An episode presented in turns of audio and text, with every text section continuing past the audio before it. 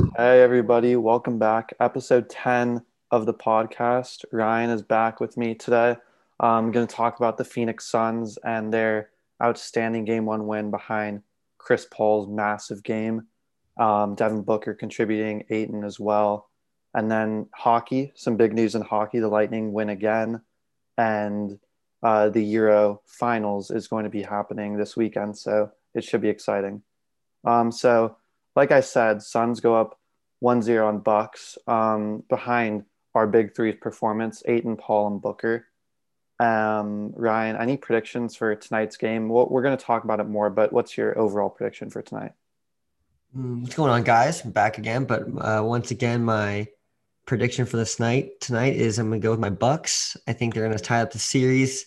I do like the Suns, but I think Giannis got some more rest. He's going to be able to play a little bit longer, and then I think uh, Middleton's going to step up again like he usually does occasionally. So we'll see. We'll, we'll go more in, more into detail, but right. that's Mid- my mm-hmm. my prediction. Yeah, Middleton's been hit or miss um, for his whole career now. I think uh, so. He needs to step up big tonight. And then I didn't talk about this last episode, I think, but the Pistons got the first pick in the draft. They won the lottery. So Cade Cunningham out of Oklahoma State. He's a six eight guard, like sort of that new prototype big guard, like LaMelo Ball esque. He will probably be going to Detroit. Um, we'll talk more about that when the time comes. And then NHL, Ryan, you want to give me your thoughts on the finals? Yep. Uh, Lightning go back to back. And I think it was not a surprise to anyone. The Lightning were a far better team than the Canadiens. And, you know, the Lightning were 18 million over cap but it's legal. There's a loophole. I don't, you know, the Lightning played it better. Everyone's upset that the Lightning are over cap and won, but you know, you do what you gotta do, and they deserve to win it. So, congratulations to Lightning for going back to back. Right. Do you think if the Knights were to beat the Canadiens, that that series would have been much tighter? I think it would have been maybe been Lightning in six, but uh, I still I thought there was no way the Lightning didn't win once they had healthy player, like they had their full healthy roster for playoffs. Got it. Um, moving on to soccer, will Lionel Messi win his first um, champ, uh, his first lift his first trophy with Argentina? First international trophy possibility, and I think it, everyone's excited. It, it's it's been a long time coming. He hasn't been able to do it. Um, they're set to face Brazil, who's definitely the favorite in that game. So that's uh, you have to keep your eye close out for that one. Um, I, I mean, I really want Messi to win this, but Brazil's obviously the best team in South America, so that's going to be a really tough game for them to win. Um, you, think, uh, you think Messi has any chance of leading Argentina to a victory here? I think he does. I the only I can't see Argentina winning in regular time. It would have to be in extra time or penalties. I think Brazil's too good for that. Um, but I think everyone's rooting for Messi to win one last time. How awesome would it how awesome would it be? Well, two things. How awesome would it be if uh, Messi had like the clinching goal in extra time for Argentina to win it? The media would go absolutely crazy. And then we, second thing, uh, people are saying, and I think I agree with them, but I, I think Messi's the go anyways. But do you think if he gets an international trophy, it'll for sure set them at, set Messi as the goat? I think for sure. I think if he wins the Copa against Brazil, Brazil's a much more complete team that it would be like the, if the Canadiens were to beat the Lightning in, in a way, um, whereas Argentina only has a few great players, and then Brazil their whole their whole roster, maybe even their the second, maybe their subs are even better than than the full Argentina roster. So I think yes, this this pushes Messi over the bump if he's not there already. Um, Fair, but moving on to the Euros, though, we had a couple games decided, you know, Italy winning in penalty kicks and England with a questionable penalty call in extra time. But yeah, did you think that was a penalty? Honestly, I watched it over and over again.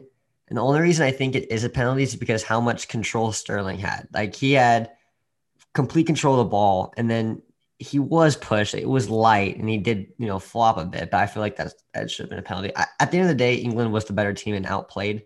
Yeah. Um, Denmark, but for sure, you know. You, you know, at the end of the day, I totally agree with you. England was outplaying them at that time. And I think if Sterling didn't get the penalty there, they were bound to score before the end of um, extra time, whether it was Harry Kane or um, Sterling. So I do think England would have won that game. Penalty a bit controversial, but we got the final that we really wanted in Italy and England. we're going to talk about that more later. But these are, I, I think, along with France, the three best and most complete teams in the world right now. Um, so now moving on to the game one takeaways, I'm sure everyone watched a little bit or all of game one. Obviously, I watched all of it, and free throw shooting was the first thing that st- that stood out to me. Suns 96% from the line, Bucks only 56%. Giannis shot, I believe, around 50 or 55%. It was just not good enough from the Bucks, and both, both teams are great on defense, but uh, to, to let the Suns have 26 free throws when we're not even a, an attacking team, I mean, we we don't have anyone who really cuts and drives into the lane and is like a slasher. So for for us to have 26 free throws, that's unacceptable if you're the Bucks. Um, then three point shooting, we got the Bucks shot better than us from three point from the from the three point line, and we we still won by a lot. So how level one to ten, how concerned are you about that that those two takeaways? Well, I don't know. If you're the Suns and you didn't shoot well from three and you still won, that's pretty scary for the Bucks. And because you know the Suns, they can lock in from the three point range. Like Booker hasn't been himself since about round two, you know. And once Booker gets hot, I don't think the Bucks have a chance. But I mean, in the free throw wise, like you said, unacceptable for the Bucks, allowing way too many free points. Yeah, exactly. And if you allow 26 free throws, you better be shooting around 20 as well and making around 20. And that obviously didn't happen. I want to talk about Jay Crowder. He start he he's been starting at power forward for us for a while now. He only had one point uh, in last in the last game. 0 for 8 from field goal. He did have nine rebounds. He had the highest plus minus on either team. That that tells me he is a presence everywhere around the floor, even on offense sometimes. I mean, if you go 0 for 8 and you have the highest plus minus, that really tells me something. He he wants to win. Our whole team wants to win and I love what he's doing on the defensive end. And I think, or you want to talk about uh, Lopez or Crowder? Just to like mention something quick something on Crowder from what I've been noticing is that he's like a big energy and big um, for the morality of the Suns team. Like when Crowder is, you know, even if he's struggling, he's still there hyping up the team, getting that energy up, not letting them get down and then of course helping defensively as much as he can. And like you said, with the positive plus minus, it's insane despite his horrible, you know, game. You know, at the end of the day, he didn't play great at all. He's played right. much better, but you know, still the Suns were able to win game one with poor performances from some of their stars, but. You know, I think uh, the Suns they have a really good. They're in the driver's seat for sure. Like yeah. up 1-0, better team overall. I don't know. We'll see. And then uh, moving on to the Bucks situation, Brook Lopez did play well at the beginning. Five offensive rebounds, three of five from the three point line, 17 points. Um, didn't have a great plus minus, so they were better without him on the floor. Now Lopez uh, at the end of the Hawks series really stepped up for them, and that was because Clint Capela really struggled guarding at the perimeter. And I think Ayton's much better guarding from the perimeter and even down low compared to Capela. And I don't think Brook Lopez has had a force like Ayton before in this playoffs, and that's why I think he's struggling. I'll move on to last thing on this slide. The Suns in this we're outstanding out of halftime. We are outstanding out of timeouts due to Monty Williams' play calling and leadership and how calm he is, in my opinion. We outscored them by eight to start the third quarter, and that really set the tone for the whole second half. Um, that was when CP3 started to go off, and I was really impressed with our third quarter run and all of our third quarter runs during this postseason. Do you think uh, Monty Williams um, is going to change any game plan if Giannis starts to catch heat? I do. So I'll, I, I actually mentioned this on the slide. I think that Torrey Craig should be on Giannis more. I think Craig deserves more minutes on Giannis. And then what what I put here is I think Monty, what he'll do if Giannis catches fire, like you just told me, he'll put Torrey Craig on Giannis. If Giannis goes to the top of the key, Booker will help off Jrue Holiday because Jrue Holiday is not a great shooter, as we know from the three point line. And then I think if he goes down, if Giannis goes down low, then you have Ayton and Crowder to help out there. So I think we have it figured out. I, how do you feel about this? But I am totally fine with letting Giannis shoot jumpers. This oh is, yeah, completely. I mean, that's Giannis's poor part of his game. Everyone knows that. And if you can really protect the paint and force them to take some mid ranges, then it's going to be harder for the Bucks to score. But then again, if they do that, then that means they're leaving the three point line probably relatively open for some of the other Bucks role players to step up. And that's why, yeah. like we mentioned, if Middleton has a good game, like I think he will have tonight, then then uh, the Suns will have to start playing more perimeter defense, which then opens up the paint again. So it's like this whole cycle, you know. Exactly. And I mentioned it earlier. The Bucks shot well from the three point line last game, and we still won by a lot. So exactly. that, that that's that's my reasoning behind why I think the Suns are going to take. Well, they have control of the series, and why and why they're going to really take a, a, leap during this game, and um, hopefully in Milwaukee as well. I'll start out with some of the news out of the Suns camp. Um, Dario Saric ACL, he's out. That's a big blow because our only weakness in our roster is that we don't have a, real, a backup big man, and now we're gonna have to see Kaminsky start play at the five, who, as we know, doesn't play that often. Uh, Craig's gonna have more minutes, which I'm happy about. Then maybe we'll see our rookie. Um, he was drafted, I think, 10th or 12th overall, Jalen Smith from Maryland. He might get a few minutes. Um, how big of a factor do you think Saric is being out for the series?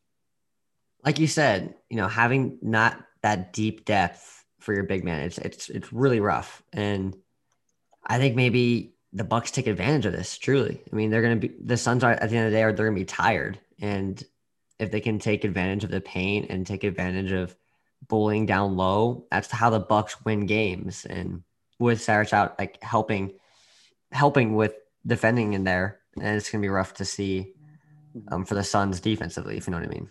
Yeah, and I I think that um, I think we're ba- we're definitely the deepest team in the league, especially when it comes to guards and forwards. But when sure. it comes to the big men, um, with Saric Chow, it's really just Ayton and Kaminsky there, and that poses a big issue because we're not going to play Ayton 40 minutes a game. That's true, but you, Ayton might have to. He played well in game one for sure, and yeah. And know, if there's if there's one big man in this league that can that can play 40 minutes a game, it's DeAndre Ayton um, because he do, he gets fatigued, but not like the other centers like Jokic or Embiid. No, yeah, he doesn't need to because he's also not a huge factor on offense. He's not big getting your offensive boards or mm-hmm. playing through the paint or anything. So having right. he's more of a screen and roll guy.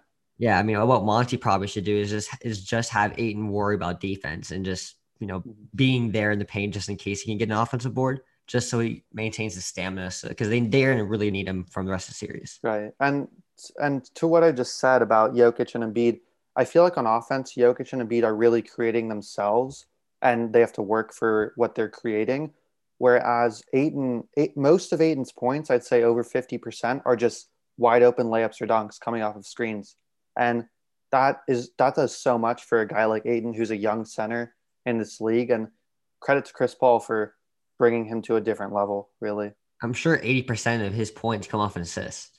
Oh, I'd say more, and that and that really shows that we're we're playing through a system here. We're not playing isolation basketball like they do in Atlanta or really probably half the teams in the league. We're playing what Monty Williams calls and what Chris Paul calls and what Devin Booker wants. So team basketball for sure.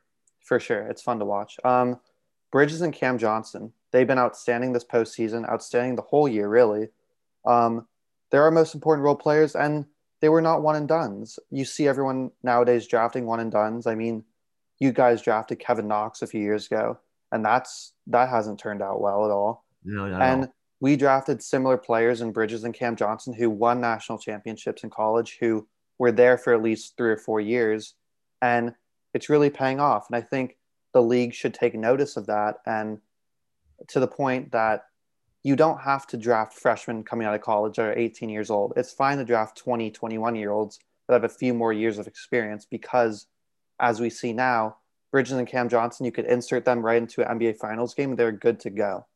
For sure. I think experience, I'd rather take a a guy that's a junior and has worse stats than a freshman has better stats because the freshmen it, they just don't have that experience and they they don't know how to adjust yet. Yet the juniors they have more, you know, they can probably adjust quicker to the NBA than any young guys.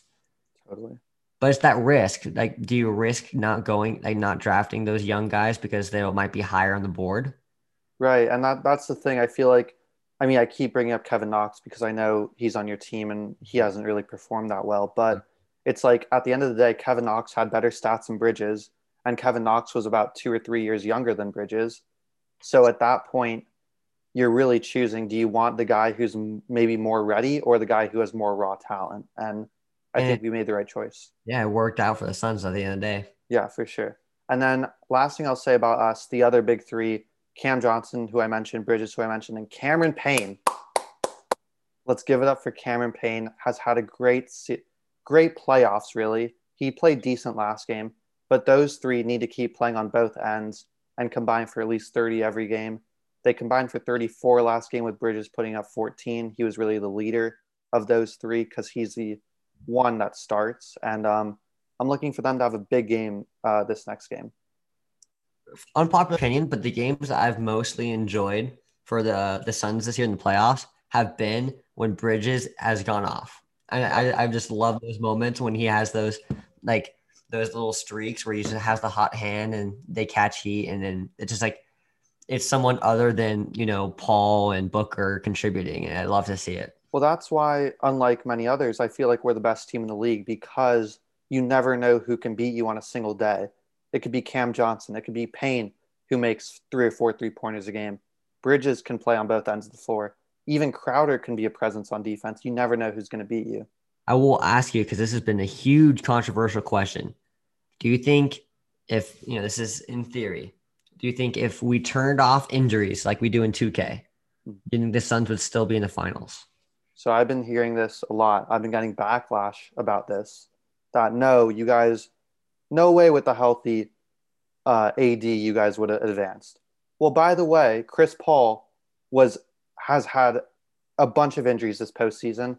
So if you tell me you're going to turn off injuries and Chris Paul's all the way healthy, Saric is healthy, everyone's healthy, we take the Lakers in six or seven still. I think because I think LeBron wasn't wasn't prepared for us. I'll I'll say it. LeBron wasn't prepared and he was fatigued. Um, I'll say we beat the we obviously beat the Nuggets. I mean Jamal Murray's back in your case, but we beat him in six now instead of 4 mm-hmm. This is where it gets interesting with the Clippers. What do you think about the Clippers Suns? I would agree. I think I think round one you'd beat the Lakers, which not everyone thinks. Everyone is really against me on that. I, well, I'm not also I'm biased against the Lakers, but still, I think the Suns would take him. Right. I think, like you said, Jamal would take a couple games. They of course wouldn't get swept. Yeah. But I, I do think Suns will get that. But I'd say this. I think with a healthy Kawhi, the Clippers take you. With a healthy Kawhi, it's tough to say because uh, we haven't seen Kawhi play in a while. Um, I think that game is definitely that series definitely goes six or seven games. It's tough. Oh, it's so tough because the Clippers are deep as well. I think the Suns are a little bit deeper, but oh, it's tough to root against Kawhi because he's been there and he's done that before. So not just any Kawhi, it's playoff Kawhi. Playoff Kawhi, that's true. I'm not going to comment on that. I think that series goes seven, and I do not know who's going to win, but that series definitely goes seven. I think. Do you want to talk about now to real time? Um, no hypotheticals. Do you want to talk talk about the Bucks and what they need to do for Game Two? Yeah, um, I think I'll go off what I've been saying is today the biggest part of the Bucks team isn't even Giannis. It's his it's his supporters, it's supporting cast. And we, we've already established the Suns have a better supporting cast. But I will say this: when Middleton and Jrue Holiday cat like they are having a good game, it's gonna it's really hard to beat the Bucks. I think you would agree with me there. Yeah, no, I do. So, um, like you have listed down here, they both need to be exceptional in order for them to win the series, and that's this is not debatable. Like, yeah, they can't be shooting 40% from the field goal from no, from they, they, need to be shooting 50 60% of course. They need to be combining for probably around 50 points i'm be honest here because i think Giannis will get to 25 to 30 you know yeah it's 80 points right there and it's you know kind of like the nets big three numbers but it's what you need to do in order to beat the suns team. We, we haven't seen a team be being able to do that in a best of seven series yet so i yeah. think you know, if Middleton and Jrue are hot, it's hard to defend them as well as Giannis because that opens up so much space. Right. I do think the key for game two, and obviously this is kind of weird because I'm the Suns fan, and I'm I'm kind of game planning against the Suns and what I'm trying to say. But you know, you got to get Ayton into foul trouble. You got to get Ayton uncomfortable because Ayton was very comfortable game one, and if he gets into foul trouble, you're left with Frank Kaminsky playing the five, and if you're the Bucks, you're licking your chops at that. So, I do think that they need to attack Ayton when he's on the floor. Middleton and Jrue have to be amazing, like you said. And two more things I'll say Giannis needs to have a LeBron type series where he somehow trusts his teammates, he shoots well from the mid range, and last but not least, you agree with this. He cannot get into foul trouble.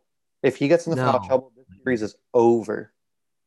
Mm-hmm. Giannis off the floor, it's a it's a sweep for the Suns for sure. And uh, yeah, well, I was just gonna say this real quick is that Giannis, if you look at it, if he wins, if he wins the ring, which I, I don't, I really don't think is going to happen.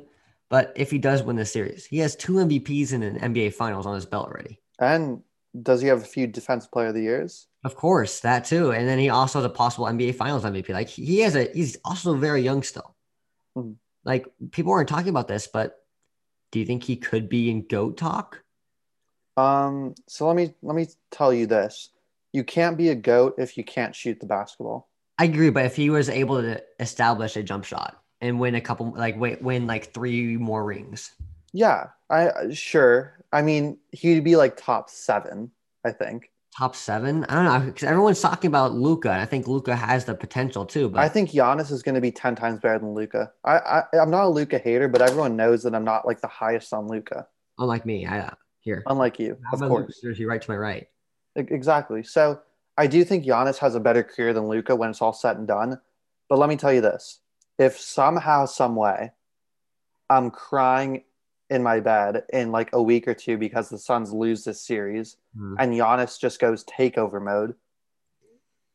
And obviously, he he has to win Finals MVP if they're going to win this series. That brings up the conversation is that well, first of all, he's the best player in the league at that point.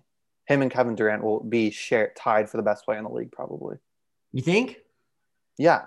If no, if if Giannis wins this series somehow, some way, I think he's tied for the best player in the league easily. Well, I, what I find crazy is that I've seen top five players in NBA now, um, like past few weeks, of course, and Giannis isn't anyone's top five. I'm like, this guy just won back to back MVPs before this year. So like, right. The the reason they don't is because he's never been to the finals, and now he has. And if he ends up pushing Milwaukee over the hump, there shouldn't be a conversation because what he's going to need to do for the next to win four games against the Phoenix Suns is going to be LeBron like. And we all agree that prior to this year, maybe last year as well, that LeBron was the best player in the league for what, eight, nine years probably? Probably. Easily. Even though we're not big LeBron fans, we can agree with that. Yeah. And Giannis is going to have to have those like 35, 15 and like seven ball games for them to win. And he's yeah. already proven he can do it. It's just right. But I think Monty's too good of a coach to let that happen to us. I will say that. Do you think? Uh, I saw this really interesting article. I didn't read it all the way. I probably should. But this guy is speculating that if Giannis wins a ring, he'll stay a buck as like probably a majority of his career. Yeah, I totally agree with that. Yeah. Uh, he'll, he'll sign. A, I think he'll sign one more extension. Yeah, for sure. I agree. I agree with. I think that's that's an interesting thing, and I think he probably would. Yeah. Last thing I'll say before we move on, because we've been on this series for a while now. Um, Bryn Forbes and Pat Connaughton, 40 combined minutes, four of eight from the three point line. They have to be the X factors from the three point line because we're gonna Giannis is obviously gonna draw attention down low, and they are going to have to hit three pointers for them to have a chance in this game. So here's my series overview prediction. I think the Suns take game two tonight by a closer margin. Booker is going to be guarded more tightly, leading the other big three, which I mentioned earlier, to have big games. Bucks take game three at home. Um, Booker struggles away, and Middleton is better at home. So that's that's what I think there. Phoenix goes up three one, similar to the Clippers series where we take game four. I think it turns into a blowout there. And game five in Phoenix, I think the Phoenix Suns my Phoenix Suns finally win a championship in a six or seven point game. CP3 gets the finals MVP. That'd be awesome. And I think the only way this series goes far is if the Bucks win game two tonight. Yeah, totally agree. Bucks need to win game two. Ryan and I both agree on that. If they don't win game two, this is a four or five game series. Moving on to the final, the Euro final. Here are the projected lineups, pretty much what we saw during the last game. Um, I, you know, for at the first look at it, England is very young. Most of their guys are like 22, 23 years old. Italy's guys are more seasoned. There's a few younger guys on there like Chiesa and Barella, but um, Verratti and Jorginho have been around for a while. Both the center backs have been around for a while, and yeah, that's pretty much what I see. Do you, do any players stand out on you for uh, on the England side? Well, I'm going to be biased here, but I love Mason Mount, and I think he will score a goal here in the final. But uh, if he starts, if he starts, no, I know, know everyone's saying he's not going to start, and I think he won't either. But I'm just kidding. But my real uh, standout player is probably Kane. It's it's boring pick, but Kane's a stud, and he was he showed that in the World Cup a couple years ago, and he he hasn't really showed it too much in this year's Euro. He hasn't been that X factor goal scorer like he was um, back in uh, in Russia, but if Kane can get a goal and be that presence like he usually has been for England, then I think England can take this one. Right. I I do, I'm going to talk about this in in next slide, I believe, but I think that England has a much deeper team than Italy, but I think Italy's starting lineup is much better and more experienced than England. I think um, experience, of course, goes to Italy. It's not right. Exactly, and it's and Italy didn't even qualify for the World Cup last time because they had coaching issues and they had player issues and whatnot. But this Euros, I think Italy has been the best team. And I think, and a lot of people are saying England, but when you watch Italy, even though, you know, they played tough teams, Spain was tough, Belgium was tough, but they've come through every time, um, whether they were on their back foot, whether they were underdogs coming into extra time or whatnot, but they have shown real resilience. So that's why you'll see here. I'm taking Italy. My first prediction is a draw after 90 minutes. Then England brings on Jack Grealish and Sancho or Rashford or whichever attacking guys that they want. And they look stronger, but Italy sends it or drags it rather to pens where they win. Um, my other prediction is Italy pulls ahead late um, and makes it 1 0 where England cannot score. How do you feel this game's going? I'm gonna go. I'm gonna go a complete opposite direction here. I think England will win it two to one in in regulation. I think it's not gonna go to extra time. I think there's gonna be a tie after halftime at one. And then I think just like how I mean, kind of similar to the semifinal match, England looks very strong in the second half, and then uh, they'll win around the 70th minute. Right. I mean, I, I, disagree with you. I think Italy's the best team in this tournament. I think Italy's the team to beat. They're the underdogs coming in this match, but I do think that um, Italy's going to take this one, and it will not come home this year. They will have to wait. It's coming home. They, they, I think they'll have to wait for it to come home, and then. I do have a question for you quickly. Yeah, though. go for it. Um, out of these two teams, which one do you think will be most successful in the World Cup next year? I think England because they'll lose. I think mm. England will lose this, and it'll put a lot of pressure on them or not pressure, but I think England needs to win the World Cup. This is like a this would be a big deal. They need to win one of these, the Euro or the World Cup. And I think that going into the World Cup, that England, I think Italy's getting a little bit older as well. Um, and it's hard to win Euros and World Cup. Um, it's very tough to do. So, do you think uh, any ch- like I know you said it's very difficult, I, I'm not sure if it's ever happened before, probably, but you think there's any chance that the winner of this Euro final can win the World Cup? I believe that Italy, Italy did it. I think Italy's done it before. Um, however, I don't. I think France, obviously, France won last time, and France will be the favorites coming in.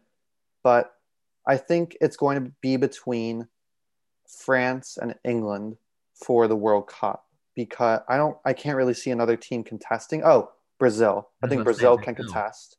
I think those those are my three favorites France, England, and Brazil. This would never happen, but can you imagine a Argentina versus Portugal World Cup final? Well, that would cause a war no matter who would win that game. Oh, that would be even though Portugal's a far better team, it would be and it would be a crazy just media, media. No doubt. So, but back to this game, uh, that would be, I mean, It, we'll bring back this clip if if that happens years from now. Mm. But the the keys for England really they need to be clinical. They, they got chances against Denmark in that game. They got a lot of chances, but they really couldn't finish. Um, and Italy has a great defense, and they're going to need need to take control of the outsides because Spinazzola, the best really wingback for Italy, went down with an ACL um, a few games ago against Belgium, and now their wingbacks are not as good. Um, so I think England will have to take control of the outside, which is why Sterling and Grealish need to get going for them. Um, and England's going to have the advantage off the bench, definitely. And that's where they have to focus on. Um, if they have it tied up going into extra, extra time, I think the England really has the advantage, but Italy's defense is great. Yeah, Italy's defense, they're they're very experienced. That they definitely have the defensive advantage. Right. So these are my best bets of, of the next week. There's a lot of things here, so I'm only going to mention some of them. Suns are favored by five in game two. I, I do like that line, maybe by a little bit. Um, I, I do think the series correct score to be Suns 4 0 or 4 1. You could look at that at plus 150. I think that's a really solid line for that. Going to the NFL, this is interesting. Cardinals over eight and a half wins. Do you take over or under there? I'm sorry, but I'm taking the under. Under. So you think we're not going to the playoffs? Obviously. I think you guys are going going eight and nine just because of how difficult that division is. I, I think you're the third best. I think the Seahawks are unbelievably the worst now. Uh, but yeah, I put that there. Seahawks under nine and a half wins. You you you are you with me on the under there? Yeah, I'm with you on the under. Okay, that sounds good. I, I mean, R- Wilson scares me because he may prove us wrong but I'm on the under there because their defense isn't that good. Um, I will say Jam- Jamin Davis, the new linebacker, we mentioned him really our first episode when we were doing the NFL draft. Um, he's for defensive rookie of the year, he's plus 900 with Washington's defense and Ryan Kerrigan now on the Eagles, I believe. Jamin Davis has the opportunity to be the number one linebacker there. And behind that front four or five that they have with Chase Young and Ioannidis and Montez Sweat and whoever they have, which is really good. I, I like him to win defense rookie, rookie of the year this year. I don't mind that pick. Yeah, uh, that's a probably your one of your best defensive rookie of the year picks for right, for sure. Yeah, and then with that, I'll take Washington over eight and a half wins. And then at the bottom of the screen, you'll see NFC East top two teams, Reds or Redskins, Washington and New York Giants.